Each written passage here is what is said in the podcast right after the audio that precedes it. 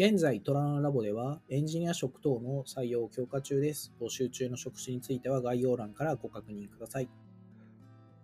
トララボ FM エピソード95です。パーソナリティはトララボのエンジニアの磯井と奥谷です。明けましておめでとうございます。今年もトララボ FM をよろしくお願いします。今年もよろしくお願いします。ということで、2023年の一番最初のエピソードは、去年実施したトラの穴ラボのアドベントカレンダーから、いくつか記事を紹介していこうと思います。で、早速なんですが、奥谷さんが気になった記事の紹介をお願いします。はい。私気になった記事がですね、12月7日公開の国産ヘッドレス CMS ニュートを使ってみたでした。タイトルにもある通り、国産ヘッドレス CMS のニュートに関する記事になっています。このサービスについては、実は私全く初見で、こんなサービスあるんだっていうのを今回知ったんですけど、無料利用枠が、なかなか大きくて、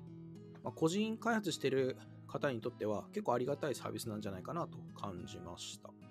うまく個人開発成長したら、有料プランとか使えるといいかなと思います。ニュートっていうのが2021年創業の会社ということで、スタートアップに当たると思うんですけども、こういった企業とか、サービスが勃興して、選択肢が増えるのはとてもいいことだなと思います。ワードプレスの次を担うサービスを作るっていうのを標榜していて、資料によってはまちまちなんですけど、インターネット上のサイトの6割から8割だったりがワードプレスでできているみたいな話ができていることを考えると、なかなか大きなミッションだと感じます。サービスもなんですが、会社を見ていきたいなと思いました。磯井さん、どんな記事が気になりましたか？はい、そうですね。磯井は虎の穴ラボの、カルチャー面の記事をピックアップしてきました。で、自分が紹介するのは12月19日公開の虎ラボ雑談タイムリモートコミュニケーションの現在という記事になります。かなり前になるんですけれども、トララボ FM のエピソード4でも、リモートコミュニケーションについて話をしました。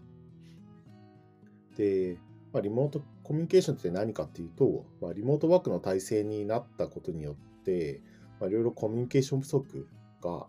発生しているので、それを解消する、交流の手段として、毎日15分間の雑談タイムが設けてあります。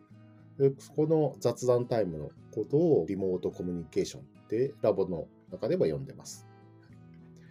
で、この雑談タイム自体はもう1年以上、継続されてるんですけれども、その間に新たに加わったメンバーだったりとか、あとはメンバーそれぞれの働き方、主にフレックスを利用して、時間をずらして働いてるっていうような感じがあるんですけれども、それに対応できるように、いろんな改善を実施しましたっていう記事になっています。で、具体的にどういうことをやったのかっていうのは、ぜひ記事を読んで確認してみてください。そうですね。雑談タイム枠の数分前に、スラックで今日のニュースとか話題とか、流れるようにしているボットっていうのも、この